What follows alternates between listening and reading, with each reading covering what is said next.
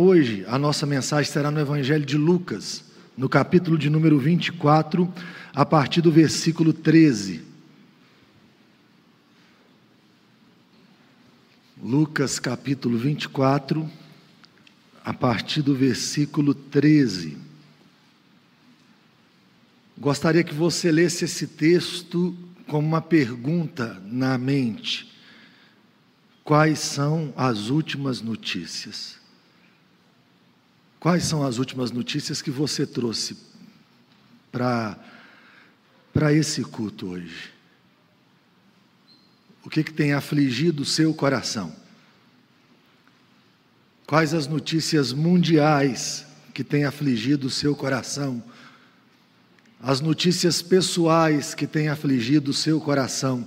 Quais são as últimas notícias? João, ó Lucas, Evangelho de Lucas, capítulo 24, a partir do versículo 13. Diz bem assim: Naquele mesmo dia, dois deles estavam de caminho para uma aldeia chamada Emaús, distante de Jerusalém, 60 estádios. Iam conversando a respeito de todas as coisas sucedidas. Aconteceu que, enquanto conversavam e discutiam, o próprio Jesus se aproximou e ia com eles. Os seus olhos, porém, estavam como que impedidos de o reconhecer. Então lhes perguntou Jesus: Que é isso que vos preocupa? E de que ides tratando à medida que caminhais? E eles pararam entristecidos. Um, porém, chamado Cleopas, respondeu, dizendo: És o único, porventura, que, tendo estado em Jerusalém, ignoras as ocorrências destes últimos dias? Ele lhes perguntou: Quais são as últimas notícias? Quais? E explicaram o que aconteceu a Jesus, o Nazareno, que era varão profeta, poderoso em obras e palavras diante de Deus e de todo o povo. E como os principais sacerdotes e as autoridades o entregaram para ser condenado à morte e o crucificaram. Ora, nós esperávamos que fosse ele quem havia de redimir a Israel, mas depois de tudo isto, é já este o terceiro dia, desde que tais coisas sucederam. É verdade também que algumas mulheres é, de que conosco estavam nos surpreenderam, tendo ido de madrugada ao túmulo e não achando o corpo de Jesus, voltaram dizendo terem, tido uma visão de anjos, os quais afirmam que ele vive. De fato, alguns dos nossos foram ao sepulcro e verificaram a exatidão do que disseram as mulheres, mas não viram. Então lhe disse Jesus: honestos e tardos de coração, para crer tudo o que os profetas disseram. Porventura não convinha que o Cristo padecesse e entrasse na sua glória? E começando por Moisés, discorrendo por todos os profetas, expunha-lhes o que a seu respeito constava em todas as Escrituras. Quando se aproximavam da aldeia para onde iam, fez ele menção de passar adiante, mas eles o constrangeram, dizendo: Fica conosco porque é tarde e o dia já declina, e entrou para ficar com eles. E aconteceu que, quando estavam à mesa, tomando ele o pão, abençoou e, tendo partido, lhes deu. Então se abriram os olhos e o reconheceram, mas ele desapareceu da presença deles. E disseram um ao outro: Porventura não nos ardia o coração, quando ele pelo caminho nos falava, quando nos expunha as Escrituras? E na mesma hora, levantando-se, voltaram para Jerusalém, onde acharam reunidos os onze e outros com eles, os quais diziam: O Senhor ressuscitou e já apareceu a Simão. Então os dois contaram o que lhes acontecera no caminho e como fora por eles reconhecido no partir do pão.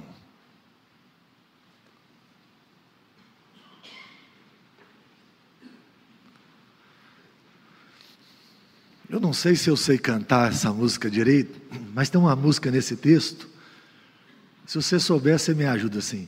Divino companheiro no caminho, sua presença sinto logo ao transitar.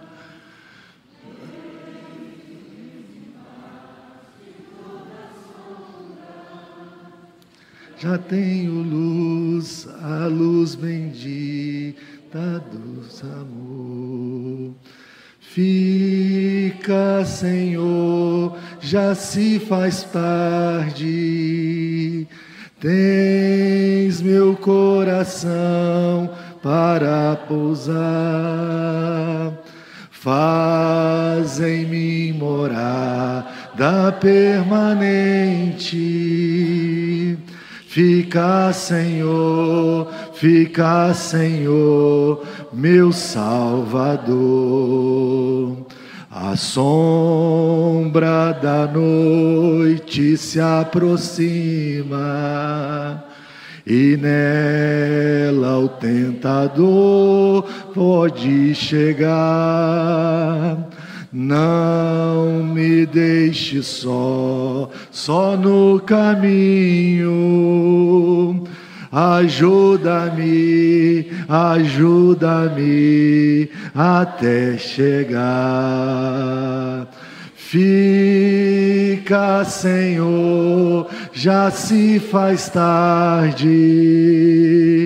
Tens meu coração para pousar. Faz em mim morar da permanente.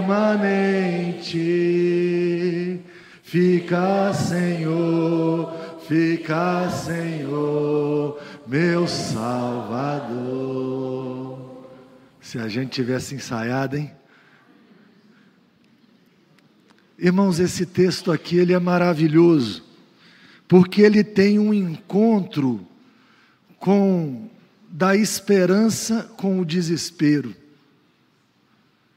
Ele tem um encontro de alguém que olha para um sepulcro e vê o seu Salvador morto. Mas aquele Salvador está presente. Já pensou? O que seria a vida desses homens se Cristo não tivesse ressuscitado? Já pensou no desespero, porque o medo já assolava o coração dos discípulos. E esses discípulos abandonaram tudo. Pensem num homem como Pedro, que abandonou tudo para seguir a Jesus Cristo. Mateus, que abandonou tudo. Eles abandonaram tudo para seguir a Jesus Cristo. E aí, quando eles começam a olhar para a história, para a última história, a última notícia do coração é: ele, tá, ele está morto. E nada é mais desanimador do que uma notícia dessa: o meu Senhor está morto. Aquele que nós acreditávamos que iria redimir Israel está morto. Aquele que era a esperança, aquele que alimentava os nossos sonhos mais profundos de vida eterna está morto. Como é que alguém continua caminhando depois de uma, uma notícia dessa? E aí a beleza desse texto é que o Cristo vivo aparece. Como é maravilhoso essa mensagem do Evangelho que Deus não aparece só se eu souber que Ele está aparecendo. Só quando eu tenho certeza absoluta que Ele chegou, Ele não pede licença para invadir o tempo e o espaço que pertence a Ele. E aí, talvez no coração desses homens, a última notícia seja trágica. No coração desses homens é nós perdemos o nosso tempo. No coração desses homens talvez é, é não sabemos o que fazer da vida. No coração deles talvez seja não tem luz no fim do túnel. Mas a beleza de quem lê o texto do Evangelho de Lucas é que as últimas notícias são essas. Nós temos um divino companheiro no caminho. Olha a beleza que é isso. Ele só aparece o texto diz que os dois discípulos estão caminhando, conversando sobre o que aconteceu com Jesus Cristo, e de repente o Senhor Jesus começa a caminhar com eles. Ele não chega e fala: Estão sabendo quem eu sou? Me reconhecem? Eu estou vivo? Ele só caminha com eles. Que notícia maravilhosa é essa da parte de Deus para o meu coração e para o seu coração? Que não há um abandono de Deus, quando aparentemente alguma coisa dá errado na nossa história. Se existe uma grande promessa na Bíblia, é Deus conosco. E o Senhor Jesus encarna a promessa num nome, o Emanuel, o Deus conosco. Ah, quando você coloca os seus olhos nas escrituras, toda a Bíblia ela é alicerçada nessa promessa. Imagine Abraão, sai da sua terra, sai do meio da sua parentela e vai para a terra que eu te mostrarei. Quantos eu sou contigo, os homens ouviram nas escrituras. Eu acho maravilhoso olhar para o texto de Isaías, é, lá no capítulo 42, e Deus dizer bem assim para o seu povo: Eis aqui o meu servo a quem sustenho, o meu escolhido, em quem a minha alma se compraz. Pus sobre ele o meu espírito, e ele promulgará o direito para os gentios. Não clamará e nem gritará nem fará ouvir a sua voz na praça, não esmagará a cana quebrada, e nem apagará a torcida que fumega. É tão interessante você parar e pensar bem assim: existe um Deus conosco caminhando e vivendo as nossas dores e vivendo as nossas lutas. O Senhor Jesus Cristo ressurreto, virando para os seus discípulos e dando uma missão: vocês vão pregar o Evangelho a toda criatura. O Evangelho no mundo inteiro, e toda autoridade eu tenho nos céus e na terra, e eu estarei com vocês enquanto vocês pregarem o Evangelho todos os dias, até a consumação dos séculos. Ninguém prega o Evangelho sozinho, a igreja prega o Evangelho na companhia de Jesus Cristo. Quando você vai para Apocalipse, lá no novo céu e na nova terra, Deus está no meio dela. Ah, o Senhor Jesus andou com esses homens quando esses homens não eram capazes de perceber a presença do Senhor Jesus, eles não tinham olhos para reconhecerem, eles não tinham os afetos para reconhecerem, ainda que alguma coisa estivesse acontecendo no coração. E o que, que eu quero falar para mim e para você? Quantas vezes é assim? Quantas vezes foi assim e será assim? Quantas vezes você enfrentou assim a noite triste da sua história, dias que você acreditou que não tinham jeito, você só tinha uma oração lá no fundo do coração: Deus, Senhor, tem compaixão de mim, tem misericórdia de mim. Mas você olhava para um lado e parecia que Deus não estava, olhava para frente, parecia que Deus não estava, olhava para trás, parecia que Deus não estava, mas você só está aqui porque Deus estava lá. Essa é a beleza e a grandeza de um Deus que não abandona o seu povo, e a igreja pode ter certeza, ela sempre terá um divino companheiro no caminho. Mas o texto nos diz também que o Senhor Jesus tinha outra notícia para dar, eles tinham promessas para lembrarem. E talvez o grande fracasso meu e seu na caminhada é que de vez em quando a gente esquece das promessas. Jesus começa a caminhar com eles e começa a mostrar nas, Escrituras ah, que era necessário que ele viesse, que ele morresse e que ele ressuscitasse. Eu fico pensando nele lendo, nele falando de Gênesis. Ele lá em Gênesis falando bem assim: vai vir um menino, e o menino vai esmagar a cabeça da serpente, e essa vai lhe ferir o calcanhar, é o redentor. Eu fico pensando nele falando assim de Moisés, lembram de Moisés? E Moisés falou que viria um profeta semelhante a ele, e que vocês deveriam ouvir o profeta. Eu fico pensando nele falando bem assim: lembram de Abraão, que Abraão teria um descendente e que ele abençoaria todas as famílias da terra. Vocês lembram de Davi? Que havia uma promessa de um descendente de Davi que se assentaria no trono e que ele governaria por toda a eternidade. Ah, vocês lembram dos profetas? Lembra do profeta Isaías que falava de um servo que iria sofrer? que levaria sobre si as nossas dores e pelas pisaduras dele nós seríamos sarados. Ah, vocês lembram de Daniel, que fala de um filho do homem que vem sobre as nuvens com poder e glória? Chegou. a promessa se cumpriu. Ah, nós temos que lembrar das promessas. Temos que lembrar das promessas que Deus fez, temos que lembrar desse Deus que prometeu não abandonar seu povo, temos que lembrar que esse Deus, ele nos deu o Espírito Santo, que é o selo da nossa herança. Só tem um jeito de um crente perder a salvação.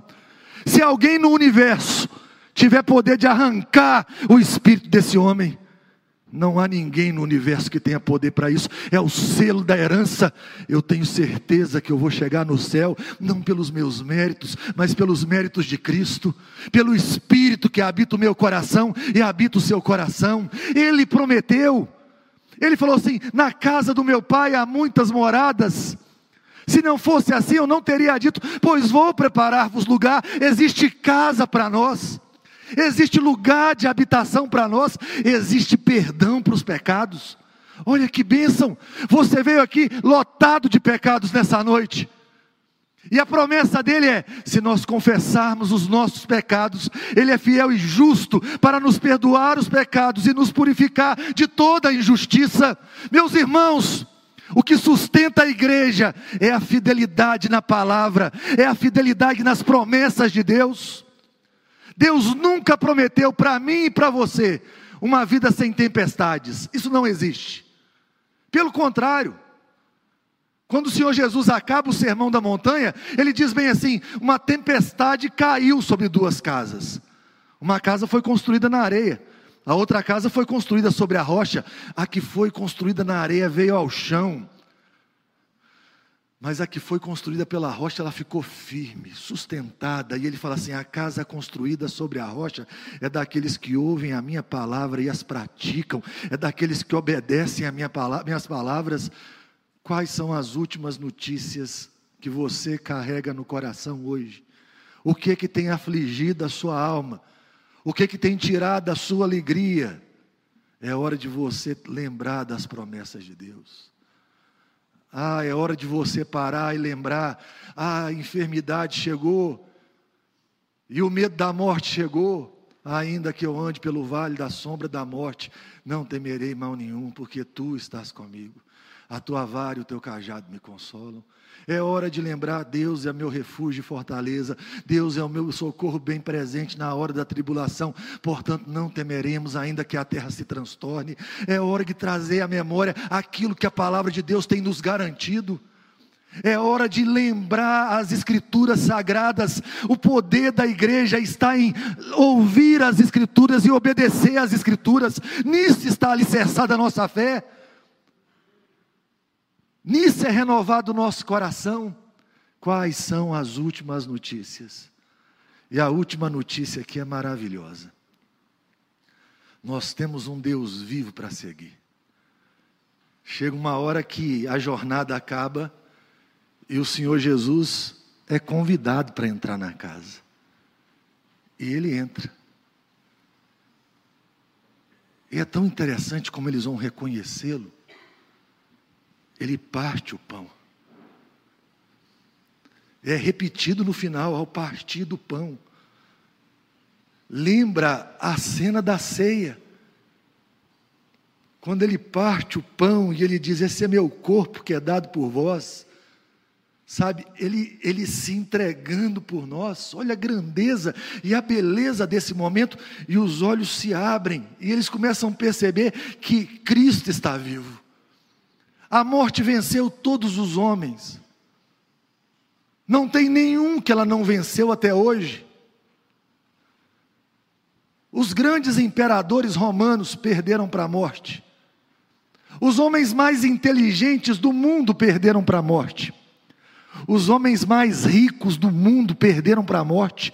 Não há um homem que não perdeu para a morte. E as ressurreições, os momentos onde Deus tira alguém no Antigo Testamento com vida, é para anunciar aquele que venceria a morte. Quando vem o Senhor Jesus Cristo, a morte não tem poder sobre ele, porque a morte só tem poder sobre quem peca ela é um patrão que paga salários, e o salário do pecado é a morte. Mas agora lhe encontrou quem não pecou, mas quem carrega sobre ele um pecado que não é dele. Ela não pode segurá-lo, ela tem que deixá-lo ir. Ela é derrotada por ele e existe alguém maior do que ela. Ela que ganhou todas as batalhas, perdeu para Cristo. É tão maravilhoso pensar nisso. Nós somos uma igreja de mais de 100 anos.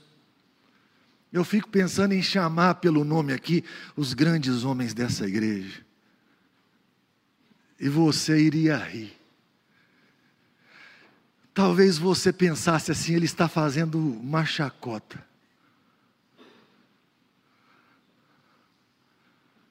Isso seria engraçado se não fosse Cristo. Cristo um dia chamará seu povo pelo nome e Ele é a primícia dos que dormem, Ele é o primeiro a ressuscitar. E um dia Ele chamará seu povo pelo nome, e os mortos ressuscitarão do mesmo jeito que ele chamou Lázaro e teve que chamar pelo nome, porque se só falasse vem para fora, todos os túmulos estariam vazios naquele dia, porque ele tem autoridade sobre a morte, ele é senhor da morte, ele tinha que chamar Lázaro vem para fora, um dia ele chamará a igreja, e a igreja sairá vitoriosa da morte, vencedora da morte. A morte não é a última palavra na vida da igreja, a última palavra será a canção do Cristo vencedor. Nós atravessaremos esse mar e no outro lado nós cantaremos uma canção de louvor, porque Cristo venceu nossos inimigos. Cristo derrotou os inimigos dele e Cristo derrotou os inimigos da igreja, o Cristo vivo. Nós não estamos aqui acreditando num, num grande sábio. Olhe para todas as religiões, todos eles morreram Todos eles procuravam uma luz, uma paz ou alguma coisa, o nosso Senhor não. Ele não procurava nada, ele era tudo que todo mundo procurava. Ele não procurava a vida, ele era a vida, ele não procurava a verdade, ele era a verdade. Ele é tudo que o homem precisa, e tudo que o homem precisa, a morte não pode segurar, ele vive.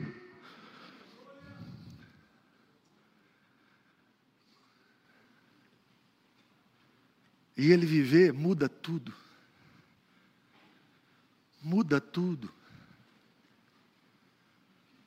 Acho interessante é que essa história começa com gente entristecida e indo embora de Jerusalém. Essa história começa assim, com dois homens falando assim: a missão acabou com dois homens sem esperança. Aí, quando eles descobrem o Deus vivo, o Cristo vivo, eles vão dizer bem assim: não nos ardia o coração enquanto Ele falava conosco. Coisa maravilhosa é essa. Quantas vezes o coração da gente para de arder por uma coisa que nunca deveria parar de arder. Quantas vezes eu e você amamos muita coisa mais do que amamos a Cristo? Quantas vezes você tem uma linda história de uma vida cristã no passado? Sabe, está lá atrás. Quando você vai contar alguma coisa bonita da sua vida com Deus, está em algum lugar do seu passado, está enterrado em algum museu. Mas aí vem Deus numa noite como essa, por meio do Evangelho, e começa a falar o seu coração. E você não entende muito, mas o coração começa a aquecer, e o coração começa a arder, e você fala: Eu tenho uma missão para cumprir. Acho maravilhoso que esses homens vão voltar para Jerusalém, e lá na, a mensagem em Jerusalém é: Pedro já viu o Senhor, e aí os outros dois vão dizer: Nós também vimos o Senhor. No texto de Coríntios que foi lido hoje, mais de 500 irmãos viram o Senhor. Ah, ter uma experiência com Cristo vivo, nos coloca de imediato de volta na missão. Tem hora que o nosso coração está aí, altamente confortável. Ah, nós nos entregamos ao desânimo, porque paramos de experimentar o Cristo vivo. Ah, experimentamos as decepções, as conversas mal faladas, mas paramos de experimentar o Cristo vivo. Nessa noite é uma, uma noite de falar: o Cristo vivo está aqui e o nosso coração pode voltar a arder, pode voltar a amar aquilo que Deus ama. Ah, eu lembro quando Cristo me salvou. Eu contava isso na minha sala de escola dominical hoje.